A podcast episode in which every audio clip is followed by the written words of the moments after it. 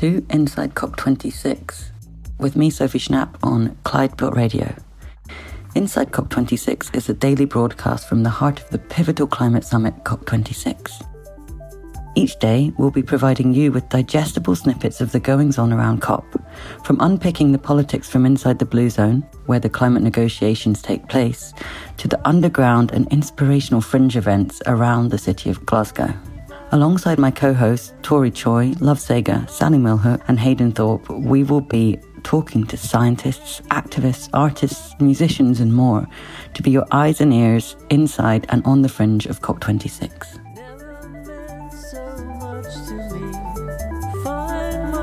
Our intro music is a track called Losing My Head by Hot Chip. Losing My Head was donated to Earth Percent, a charity who is partnering with our show inside COP26. The musical intervals of the show is a song called Dawn Chorus by a musical visionary, Cosmo Sheldrake.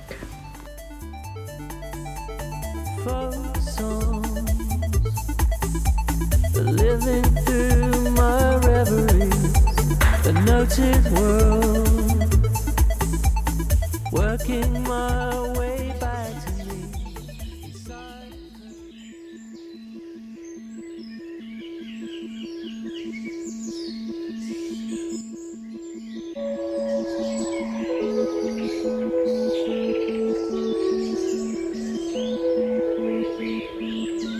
Hello.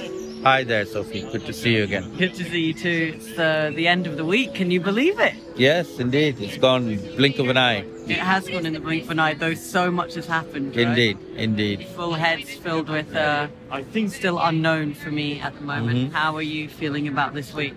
I'm feeling um, slightly better now because now we are in what I'm more accustomed to, which is the routine of the negotiations. Okay, we had a huge hype with the heads of government and Boris Johnson and everybody coming in, the world media covering it as some sort of a big event, which it wasn't. They came, they gave speeches, they went away. They didn't move the dial very much. Uh, now is when we get into the details of the negotiations and come up with hopefully something very substantive at the end of next week, not this week, but next week. So we have a, a fair uh, amount of time left to do a lot of detailed work. So, what have we got on the table after this? The three days that have not been the World Leader Summits, but has been the kind of the Well, we've got a lot of uh, what I would call um, public relations statements from every leader. So every leader has basically made a speech saying how good he or she or her country or his country has been. And they've all done something. All right. So I don't want to discredit them to say they haven't done anything. Everybody's done something. But when you add up the something everybody has done, it doesn't add up to very much. Um, because we do have a hard ceiling. We have to stay below 1.5 degrees. And if you add up what everybody is doing, we are headed for 2.7 degrees. Yeah. That's just not good enough. So they can pat themselves on the back and say, we were going to 3, but now we're going to 2.7. Not good enough. We need to be below 1.5. And if you don't get below 1.5, you have not done enough. And so not doing enough, but doing something is not going to get you any kind of praise from me, at least.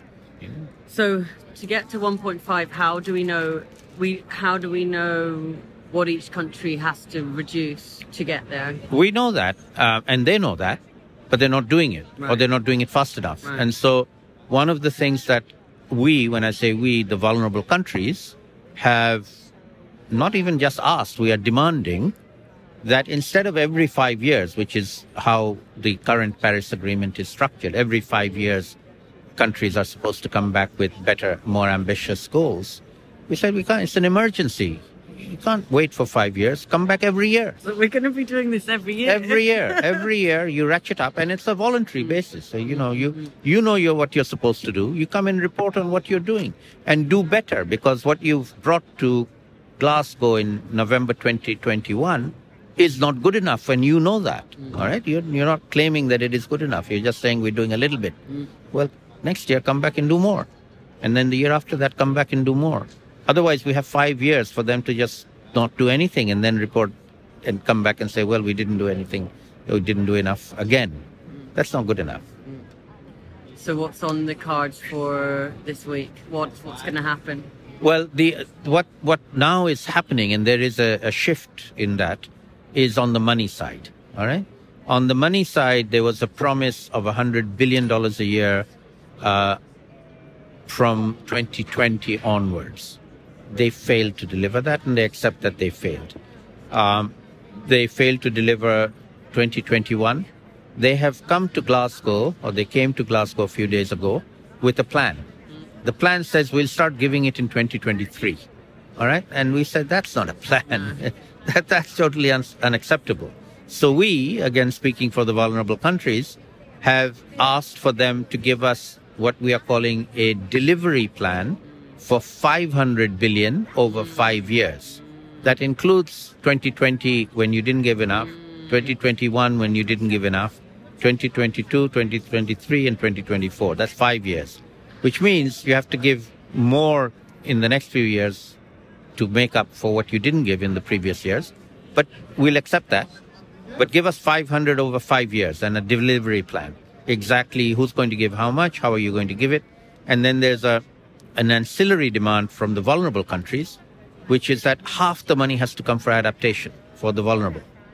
In the previous rounds, only 20% of the money came for adaptation. That's not acceptable. No. All right. So the vulnerable countries who are suffering the impacts of climate change need half your money. And every country needs to make that clear. So each country, the UK, America, France, whoever is giving money, half of it needs to be for adaptation and you have to tell us who's getting it and how are they getting it because right now we have no clue what where the money you are spending or claiming to spend is going. Mm-hmm. it's very untransparent.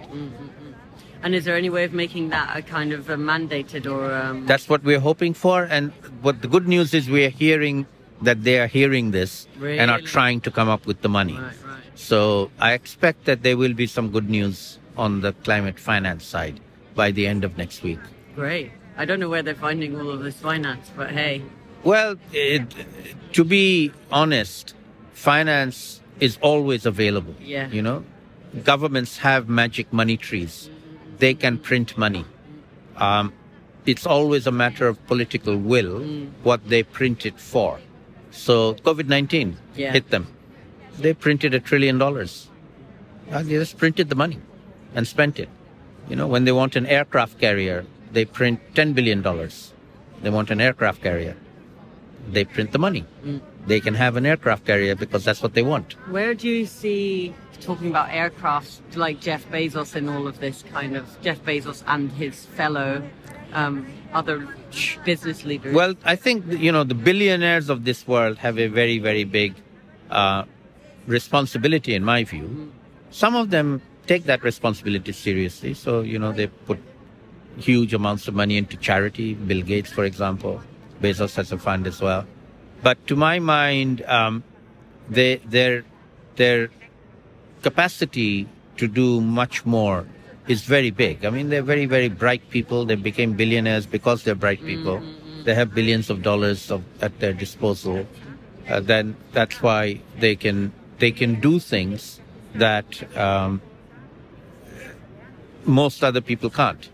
And as it happens, during the COVID crisis over the last two years, they actually made more money. Everybody else lost money, lost jobs, lost money, lost their health, died. Billionaires became trillionaires. Okay, they sat at At home and they made money. Exactly, exactly. So to me, um, they don't even have to sacrifice what they had before. Just give us some of the money they made in the last two years to solve problems. yeah, And we can use that money to solve problems. yeah. Thank you so much. Useful? Very useful. Good, good. Next, we'll move over to our part on the Green Zone and Fringe events to provide you with some inspirational content from around Glasgow.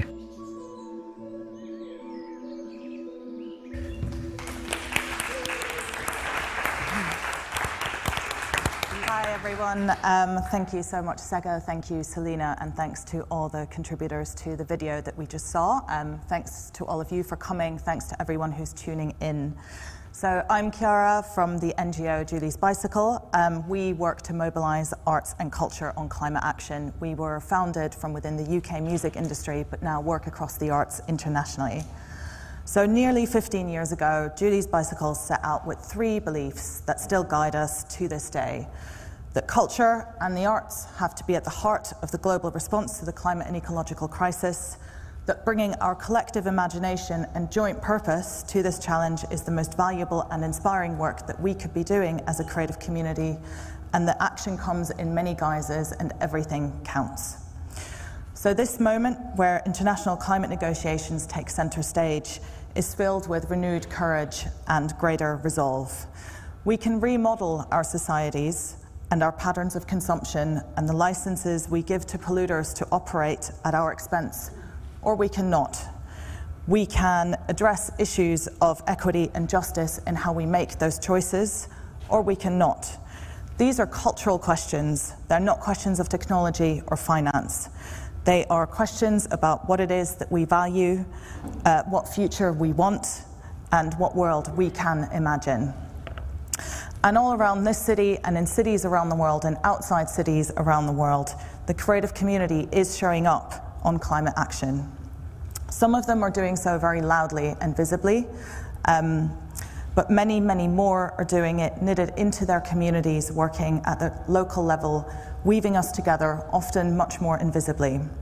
Artists using their platforms to make their own and others' voices heard, reflecting, documenting, and in dialogue with the changes unfolding through our homes and through our ecosystems, moulding grief and anger into courage and power. Artists inventing and experimenting with the technologies that we need for tomorrow and unearthing the knowledge that we already had about living as part of nature venues, festivals, museums, galleries, recreating themselves as laboratories for a new zero carbon future and as places of refuge in our tilting world, helping people connect with their own creativity, their own sense of agency, and turning into active creators, shaping our material and conceptual worlds, making and sustaining communities, connecting people, giving us freedom of thought, helping us reframe challenges, see things from new perspectives, and connecting us with others on a much deeper level giving us permission to think beyond where we are now, exploring those new realities and possibilities. Art, at its heart, gives us different ways of knowing, and culture emerges from all our many different ways of being. And in this moment where our futures are so uncertain, when we have to remake everything, this creative process that doesn't always pretend to have all the answers, but that helps us find those new truths in transformation and trust in each other is more essential than ever.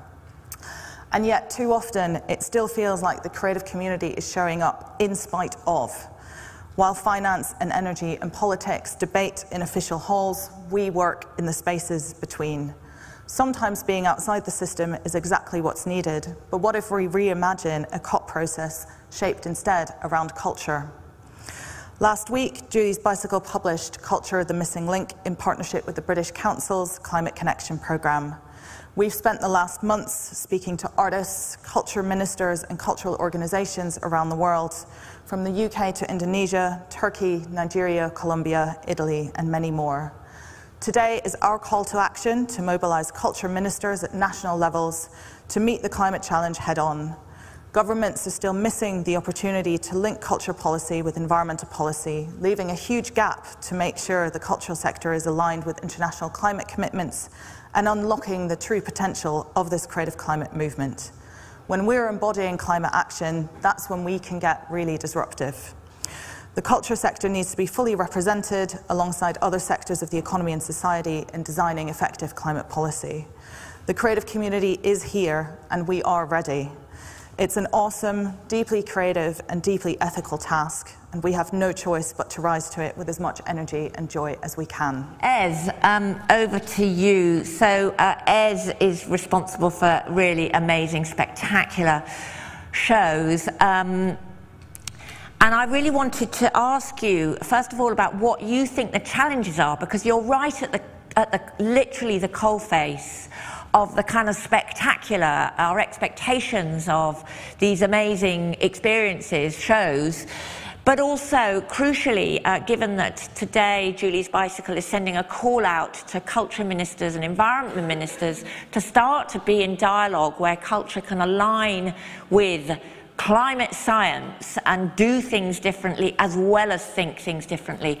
I wanted to ask what you think are, the, are going to be the biggest challenges uh, for uh, you, an artist, a creator, a producer, uh, on, on some of the world's biggest stages. You're on mute. Start by unmuting. Um, hi, everyone. Thanks so much for inviting me to join this panel. I feel really honored and, and humbled to be among some of my heroes here. So thank you. Um, yeah, I mean, diving right in there, coalface, I'm afraid, is the operative word um, in what I do because um, we love to gather 100,000 people together in a stadium. We, we love to all be together. It's important for our sense of humanity to sing together. I mean, it's been uh, proven neuroscientifically the benefits um, of recognizing our sense of community when we do sing together, just what happens in our minds. We want to do this. And yet we know that the carbon footprint of a touring music show is horrendous. Um, and Julie's Bicycle have been you know, pioneering some tools that we all need to now start to work to. But it's a lot of intractable problems. Um, one really absolute answer is don't go on tour. Don't have musicians traveling the world. Just don't do it anymore. Um, and then the other, you know, is every scale in between that. How do we improve every aspect of it? Um, Robert Del Naja from Massive Attack, as many people would have read in The Guardian recently and on other newspapers, has been uh, working closely with the Tyndall Centre in Manchester to come up with a set of tools um, for us to use to try and improve our practice. Um, you know, we're meeting regularly, urgently uh, to try and shift things. What I will say on the positive side is let's look at what happens when you put up a rock and roll show. The operational challenge of having to get a giant, huge piece of scenery, sound, lighting to be up, to be functioning perfectly within 48 hours is immense. The type of people who are able to set their minds to that operational challenge are well versed in achieving extraordinary things within parameters what we need to do is add some extra parameters, right? We're used to saying we've only got this much time, we've only got this much budget, we've only got this much space. What we need to do is add another budget, which is the carbon budget, and say, how do we achieve all of those things and add this new parameter, which is real? We just haven't had the lens on to see it yet. John, Thank you. Hi, my name is Monica, uh, and I'm an artist and also the director of an organization called Plus Peace. And we um, do use cultural um, and narrative strategies to build peace. And I'm here trying to connect um, the arts, creativity, peace building, and climate. And one thing I was at the Minga Indigena last night um, session, and one thing that was said, and it's something I've been thinking about, is the you know, this is fringe. This is a fringe conversation. The main conversation is really talking about market solutions to to climate change. And, uh, and what was said last night was, you know, the problem is market solutions. It's been 500 years of market solutions that have caused climate disaster. And the, the solution is not a different type of climate solution, but it's actually not putting a value on a whale, you know, price tag on a tree. This is because we have to put value on it because they have no worth to us. So my question is, what role do you think arts have to bring worth to climate. How can we show that? How can we express that? How can we actually embody that narrative? Um, because that's a very different conversation than um, putting price tags on whales and trees. Yeah, thank you. Amazingly great question. Who'd like to pitch in on that one? Anybody from the panel would like to respond to that? Great, Ravi, uh, Disha, sorry. Um, I think one thing we need to acknowledge is the fact that we've been accustomed to thinking that they need to have a price tag for them to have a value. But the truth is, you can't put a value on trees, you can't put a value on uh, oceans and ecosystems. They are literally the reason we are alive. And um, that is what essentially art does. Art makes us question the systems that have, you know, um, it caused the climate crisis essentially this capitalist system is essentially why we've had to put a price on natural uh, biodiversity and ecosystems to showcase their value. But the truth is, you cannot measure it with something as fragile as money because a tree gives more life to quite literally the whole planet and it's a lot of its members and you can't put a price on that. Um, eh, because money and the concept of it is so fragile and it, it, it just won't compare to the earth and everything it has to offer. And i think art has made us question that system and art has made us question if the systems we exist in are the systems that will solve the climate crisis. Um, and i think that is essentially why we need um, art and culture and so many artistic elements and words and language. And it is all of these things that will make us understand how we can address the climate crisis because we need to change how these things are viewed to address the climate crisis. Thank you. Any other any other comments on that point?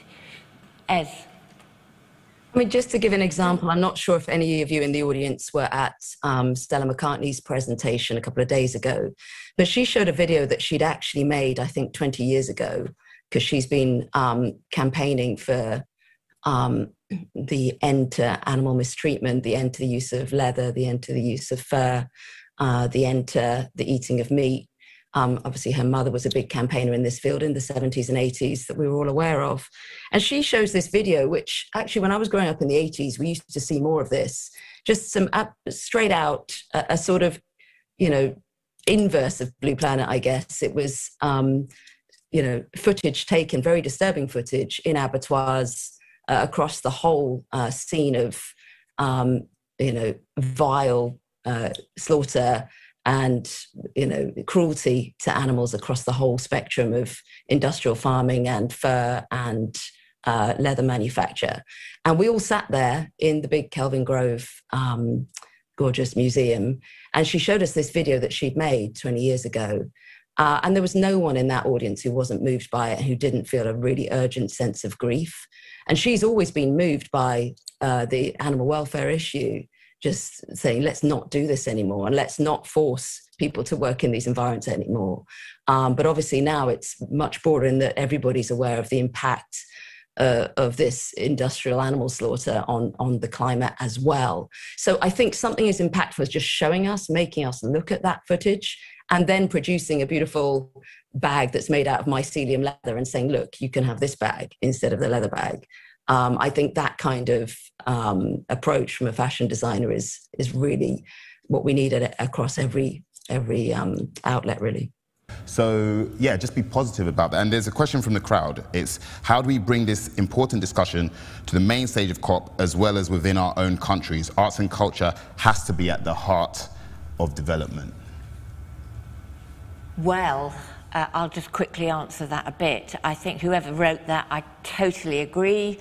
Um, art, this is kind of what we're, we've done this big piece of research. There is only one uh, arts council that we know internationally that has structurally put in place, that's Argentina. There might be others, but, but uh, we certainly didn't find them, that has structurally put alongside the, the, the, climate commitments of that country is structurally put alongside their cultural policy.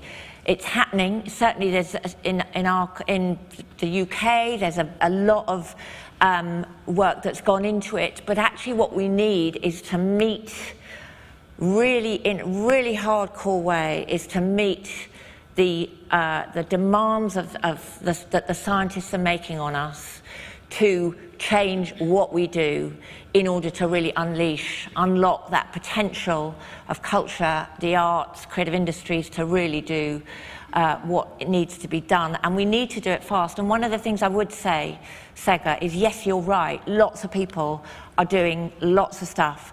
But, you know, I think culture has been a bit behind as a, as a system. It's an ecosystem just like any others. And that system really has got, because we've got such exponential capacity to drive change in all the ways that Chiara described, it's an incredibly important responsibility, and we now need to just get on with it as quickly as we can. And that includes the structure of culture, as well as all these amazing people who are doing stuff. It needs to be embedded right into the system of, of how we work, the processes of how we work. Does anybody from the panel want to um, comment on the, that point or any of the points that Sega's just made. Ellie.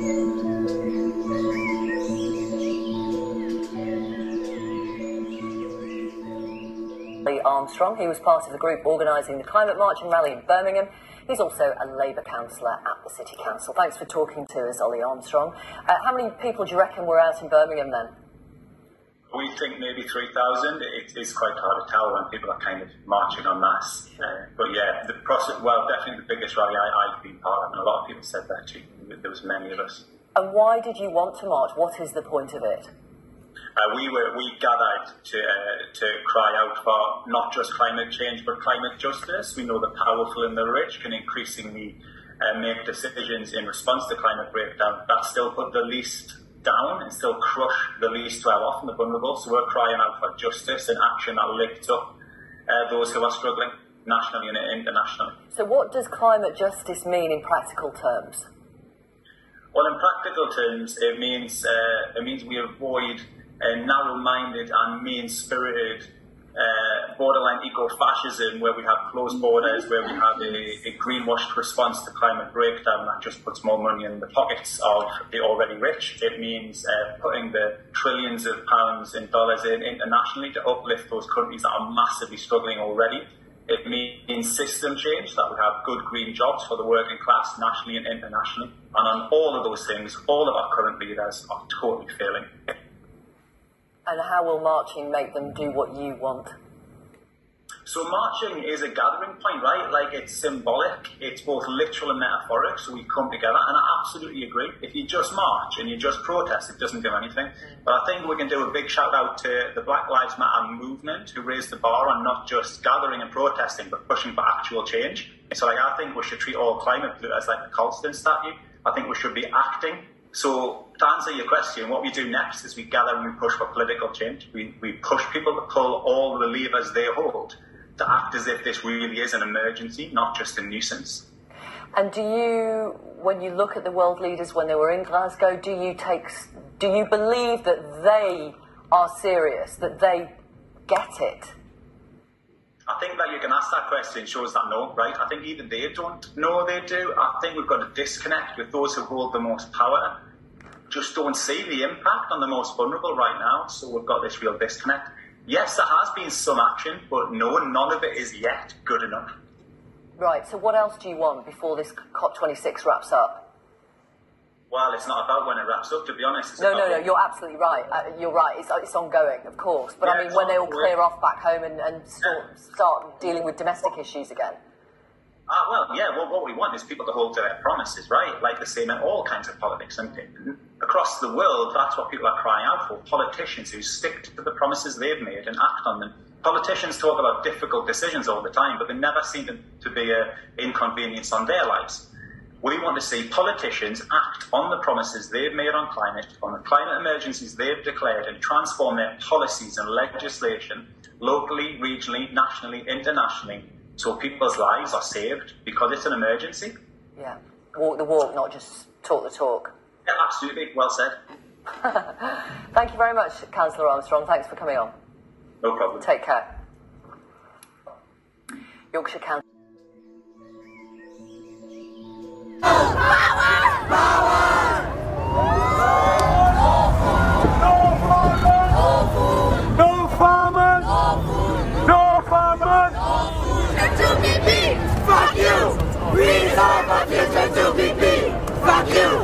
We deserve a future! Eia! Eia! Iber! Iber! Iber! Iber! Ir! Ir! Iba! Iba!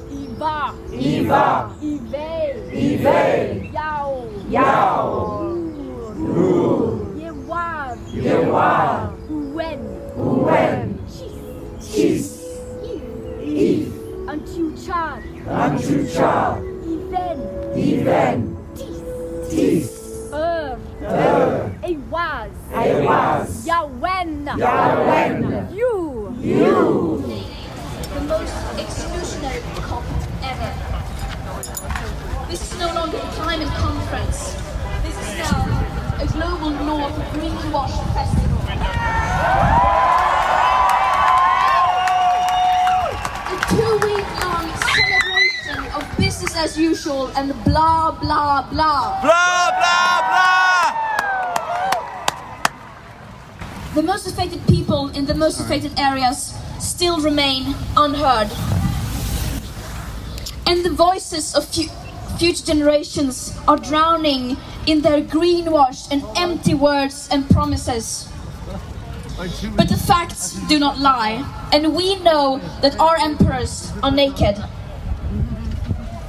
To stay below the targets set in the Paris Agreement and thereby minimizing the risks of setting off irreversible chain reactions beyond human control, we need immediate, drastic, annual emission cuts unlike anything the world has ever seen. And as we don't have the technological solutions that alone will do anything even close to that, that means we will have to fundamentally change our society. And this is the uncomfortable result of our leaders' repeated failure to address this crisis. At the current emissions rates, our remaining CO2 budgets to give us the best chances of staying below 1.5 degrees Celsius will be gone within the end of this decade.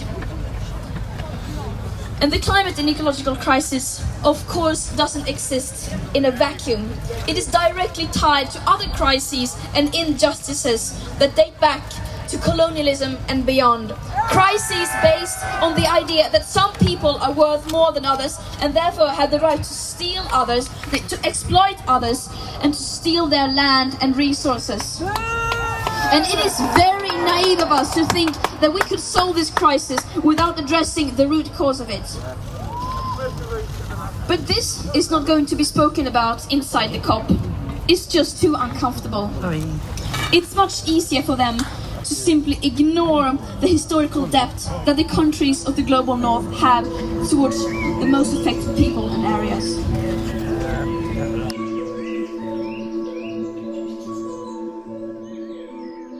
Do you have a conscience? Yes. Oh, well, that was quick. Okay, so yes, Yes. that's a good answer. Do you have a conscience? Do you act on your conscience? Often. Often, and that's an honest answer. It's it's you know none of us are perfect. No, no, no. You know, so we we we sometimes we don't act on our conscience. We we we we do what's expedient. We do what's easy. We do it and so on. Okay. You're in. Okay, you're you're a citizen of conscience land. So you raise three fingers: society, environment, economy, individual, social responsibility. Now you're a citizen of conscience land, and you have duties. Do we live in an economy? Yes, we do. Is it the right one? No. Do we live in a society? Yes. Is it working? Kind of not. We live in an environment. Is it working? Well, we're hurting it. So this all has to be balanced. We got to bring this back into balance. Okay, so that's the, that's the and the ISR, individual social responsibility. It's not CSR. It's not corporate social. It's individual. We're all in, we're all responsible for our actions and our decisions. Okay, so here's the duties. Your duties in conscience land. What do you imagine the first duty of some of of of a citizen of conscience land is? What is the first duty as you go around and you're in, and making decisions? live your conscience. You know, uh, uh, live out your conscience. Be conscious of your of your decisions. Okay, so that's number one.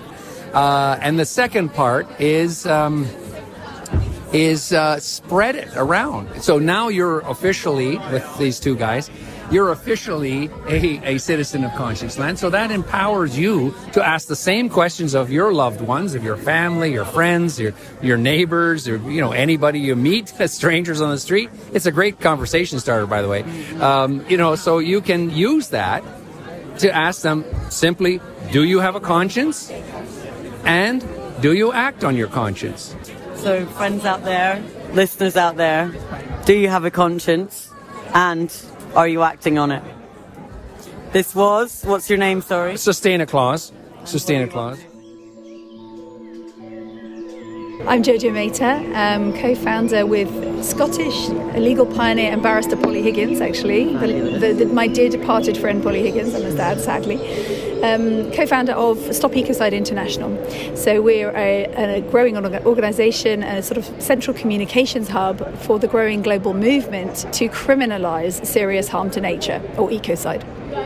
So, the first time I properly heard of you was when a precedent was set um, and ecocide was first ever mentioned in law. Is that Did that does that happen last year, or is that not yet? So eco- ecocide is a relatively new term. Right. It, it was first coined in 1970, but it's only come into prominence in the last couple of years.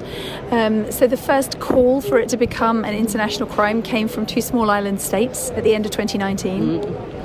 That was Vanuatu and the Maldives. Since then, there are many more um, governments and parliaments talking about ecocide, um, and it, that, that conversation is growing very fast internationally. It's some interesting promises coming out of COP26 this year, but none of them are really doing more than kind of tweaking at the edges of what really needs to be done. Um, and we actually need to change the rules of the game in order to set those parameters for government and business and civil society to move in the right direction. And the easiest way to do that is to simply put a new parameter in place that says, this is the thing you can't do. Go do your wonderful stuff, but you can't do this. So, do you feel that because a lot of the conversations that we're having at the moment is surrounding surrounded by like the concept of systemic change and how we really need a systems change, and so do you feel that like ecocide being used as a mechanism would be a form of systemic change that we need? Absolutely, and and it's not about you know destroying a system. I think you can't just rip a system up and start again without causing huge humanitarian problems um, and environmental ones.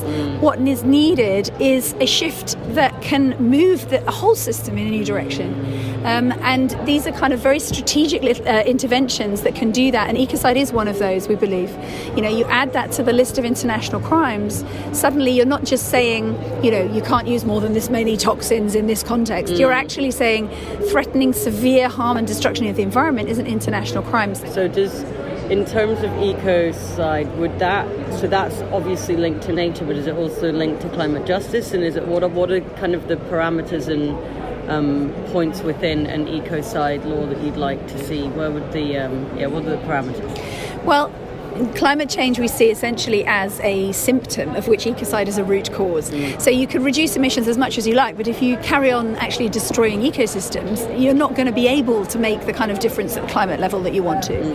Um, and as regards to the climate justice question, I mean, uh, one of the, I mean, ecocide also kind of touches into the heart of that because most ecocides happen, not all, but many happen in the global south and in poorer communities and countries.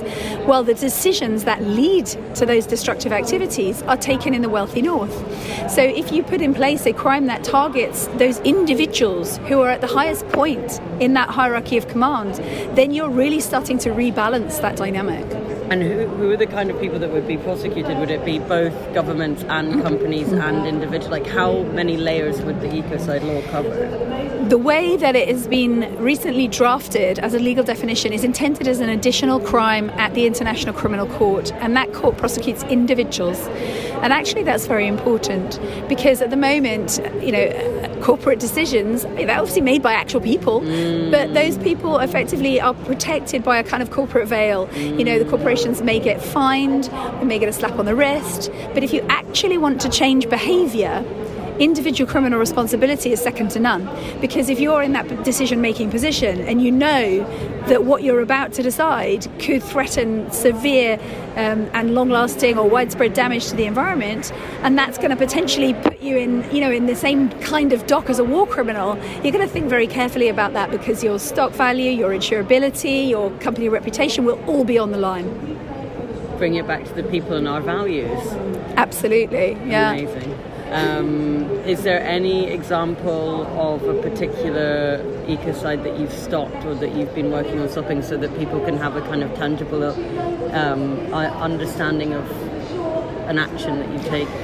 Well, the thing with this law is it's not in place yet. So it's not like I can point to an instance where it's been used. But actually, that's quite important because law doesn't act, um, you know, in you know going backwards. It's not retroactive, and actually that's really important because the idea of uh, recruiting support from different nations um, behind a, an international law is a question of a certain amount of time because obviously there's momentum that needs to be grown, a certain number of states that need to, to, to back it, two thirds of members of the ICC would need to back it.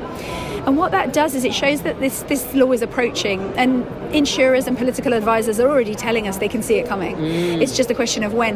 But the thing is, we estimate four to five years to get this law in place. That's really important, that time period, because if, if this came into play tomorrow, there'd be chaos, Mm. you know, and also you'd alienate loads of people. Um, you know, corporations, governments wouldn't know where to put themselves, courts wouldn't cope. You know, it's just not possible. But you put it a, f- a little way down the line, and we know that governments can act faster than they say they can because look at COVID and how quickly people took action there. But if you have something coming down the line a few years hence, you get to have all the constructive conversations. You get to have it be empowering. Effectively, this is a parameter that is actually now being called for by mm-hmm. business leaders. They're saying, give us the guidance.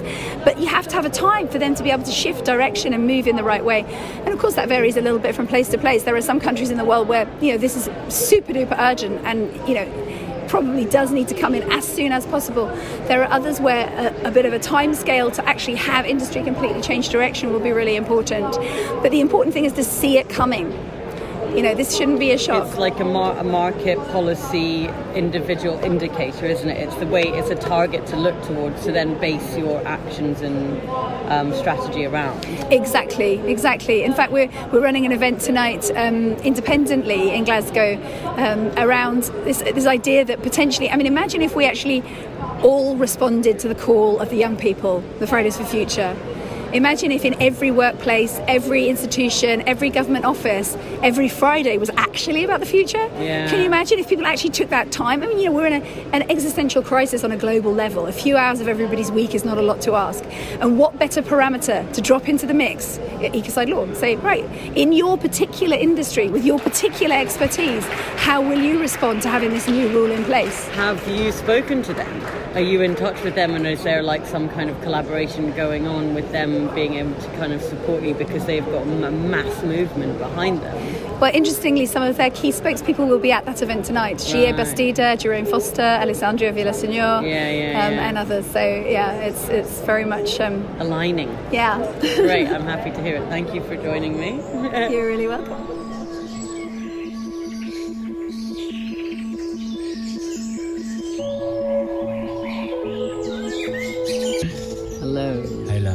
Are you doing? Same as. Can you tell me your name, please? yes, my name's Nick Mulvey. We're here underneath this ancient yew tree, and we've just finished a, a morning of, of immersion in the yew tree, learning about the history of the yew tree and the significance of of this ancient ancestor in this time.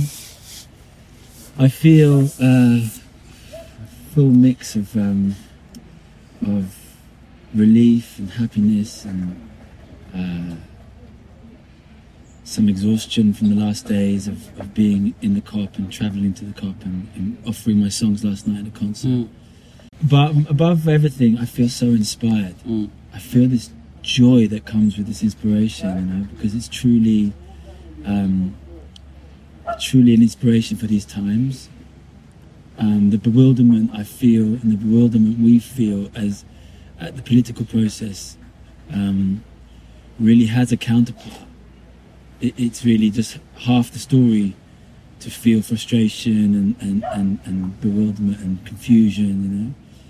There's another half to it, which is what's emerging in this time, what's coming through, which is um, the deep wisdom of this land, supported by elders and wisdom keepers from other traditions around the world who come from places like Polynesia, Central America, um, all over the world, wisdom keepers coming to help us understand uh, what it means to live in sacred reciprocity with the land, to have indigenous belonging to the land,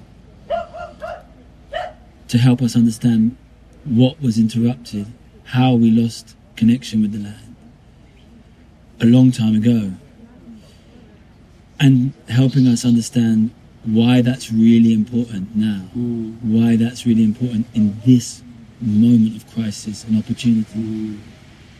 How our loss of connection with our land, how the trauma that came from our separation from the land has been embodied and internalized over so many generations and enacted upon the world through colo- colonial colonization. colonization, colonialization, colonialization through corporate colonialization today. And if I keep talking for a second, because it comes to me, um, I hear people talking about like frustration with the repetition of the word climate and climate change and climate crisis and climate justice, because in a way, climate is this is um, a, a deflection away from talking about colonialization and corporate colonialization. Um, and so, uh, understanding what it is and what, what's happening and what's happened is, is is a big thing. And I'm not an expert. I'm totally at the COP here to learn. Right, right, right.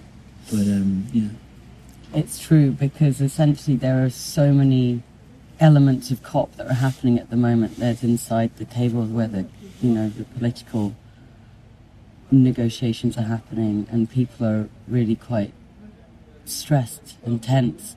And then there are these beautiful fringe events whereby people have come to teach us how to be with the land and how we've forgotten to even listen to our elders.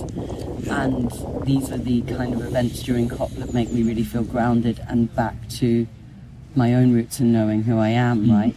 And in most of these events, there's music that's linked to the ceremony because music has been such an inherent part of our nature, right? Mm-hmm. Which is also a difficult word, alongside climate, alongside, alongside hypocrisy. Do you learn anything from the kind of music that you're hearing during these Indigenous people's ceremonies? And do you take away the music as part of the importance of them? Absolutely. Yeah, I mean, I learn when I hear music. I learn about a a, a, a re-understanding or a new understanding of what music can be and what music's about, and actually like the understanding we receive from our culture about music is often in many ways quite shallow. You know, as much as I love popular music, as much as I love the music industry, my industry, I love it as well. I, I I'm a part of it and I embrace it and I love it. Don't dismiss it.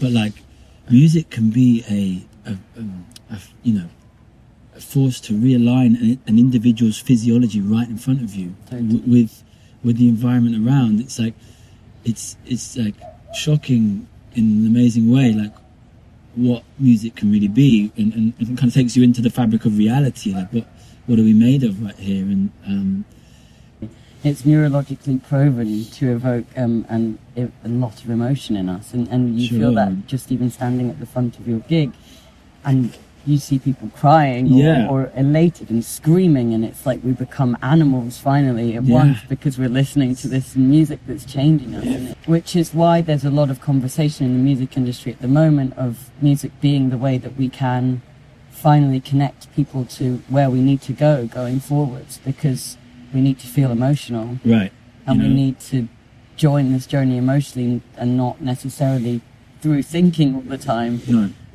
And to bring it down into our bodies, to bring it down into our voices and in- into our hearts. And, and that's, you know, we're so often um, in our heads Mm. that viewed from the head, bringing it down into our hearts, bringing it down to, you, you kind of look, think, oh yeah, like, you know. But as you do that, and when as you do that, like the, the possibilities change, you know, reality moves, our options move, you know, like we feel each other so differently. We get real.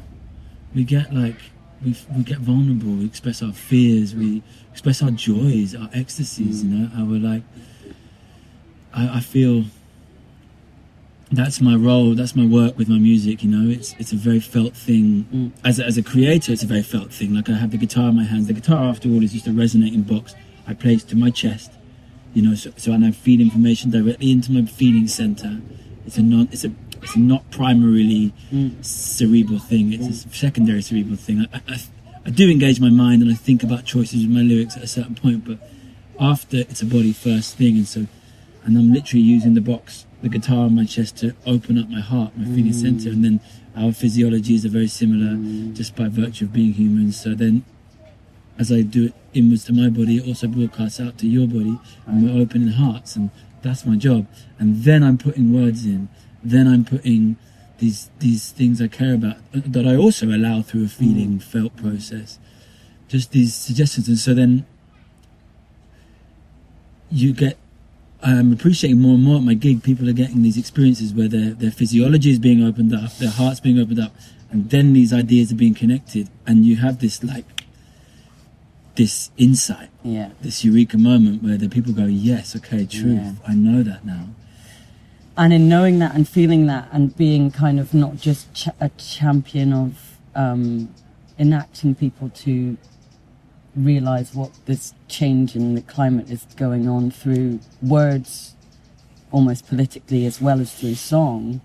Um, you're one of the rare treasures of musician that we have at the moment that's doing that. And without putting too much you know onus or pressure on to other musicians how would you get them to engage in this fight? And how where do you see that their um, purpose is I'm wary of like pushing and pointing Mm. fingers. I mean, maybe there is a moment for it. I get frustrated with some people with a huge platform and just like, where are you? Like, but I think it's a um, it's a process of each individual, each artist with a with a voice, with a platform, going on. You know, however long it takes to get to that point where you realize that um, staying afraid, pr- preserving your own career, your own, you know, like not speaking your truth, like it's gonna run out. Like you don't, you don't have it. That doesn't work either. yeah You know. there's two things one is not speaking the truth which is potentially what is going on but maybe they haven't yet found their truth so maybe a, a yeah, that's kind of what I mean. It's about finding your truth. maybe they need there needs to be some yeah this global awakening of what what what our values are etc etc And everybody needs to think deeply before they pick up Yeah. their tools. yeah In whatever job you're in right now, stop and think so deeply. What is my motivations? Because if I'm not in charge of my motivations, you can be pretty sure you're perpetuating yeah the toxicity and the old stuff. Because if you're not owning your moves, then then the, con- all the all the garbage and all the stuff is. So everyone needs to think carefully and exactly that. Like And if there was one thing you to, could say to people to activate them to become part of the climate fight, what would you advise them to do? I feel a uh, I feel something quite introspective, and it's um, the question at this time is not about the future of humanity; it's about the presence of eternity. This point for me flips the script. It doesn't change the urgency of this moment. I'm not bypassing saying like, oh, let, let's just all be something more spiritual or more meditative. But it's about like about bringing into our actions t- today, into ourselves, into our conversations Mm. as we go today, like allowing us to speak from the stillness and the peace within our, within ourselves, rather than the fears and the noise. That's what it's about. Beautiful. Thank right. you. That's.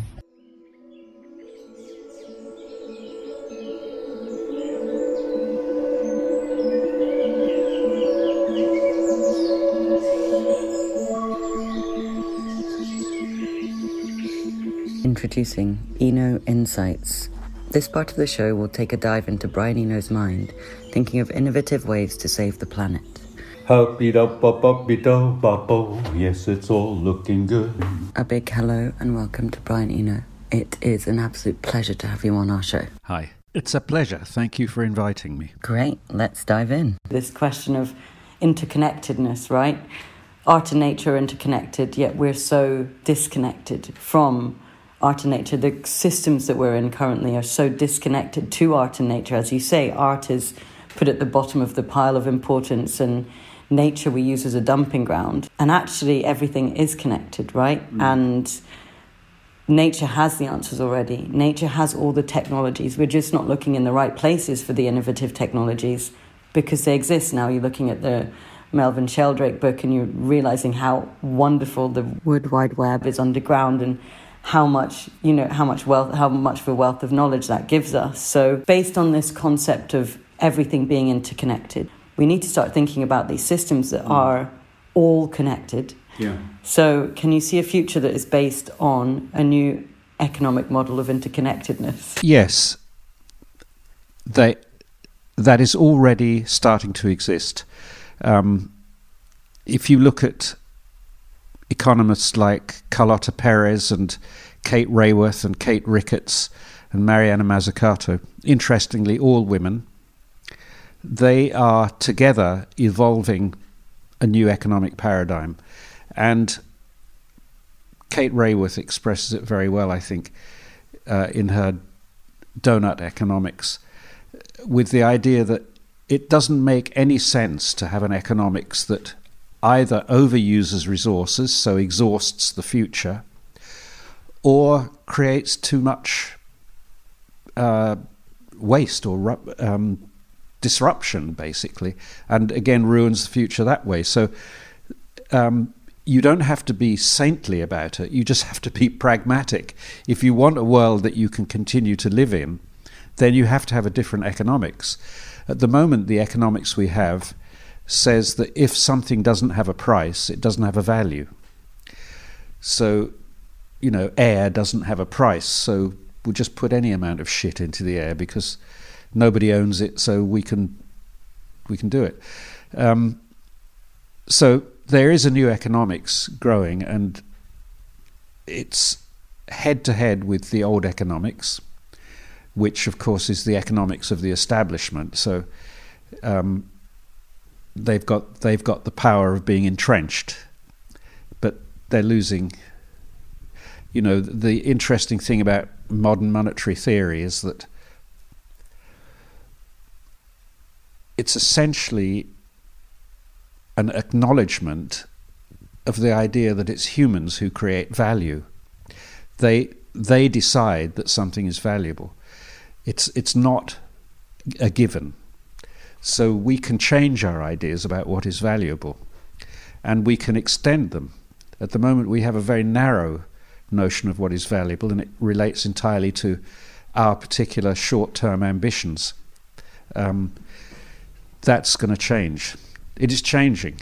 It's brilliant. It is the, the value of our health, our well being, our future, and in any political system currently, the external factors are not factored into policy. And mm. so I've been doing a lot of work within the multiple benefits of green economies and you can take health into account, you can take biodiversity into account, you can take so many things into account that are not accounted for because yeah. there's not a monetary value for them. I won't study war no more. Because I hear my call of duty. Yes, I hear my call of duty and it is a roar from the beaches of Dunkirk. I know my grandfather remains, remains alive to the shimmer, shimmer of the living rain. Thank you again to the amazing speakers Saleemul Huq, Julie's Bicycles, Alison Tickell and Chiara Badiali, Es Devlin Desharavi, Olly Armstrong.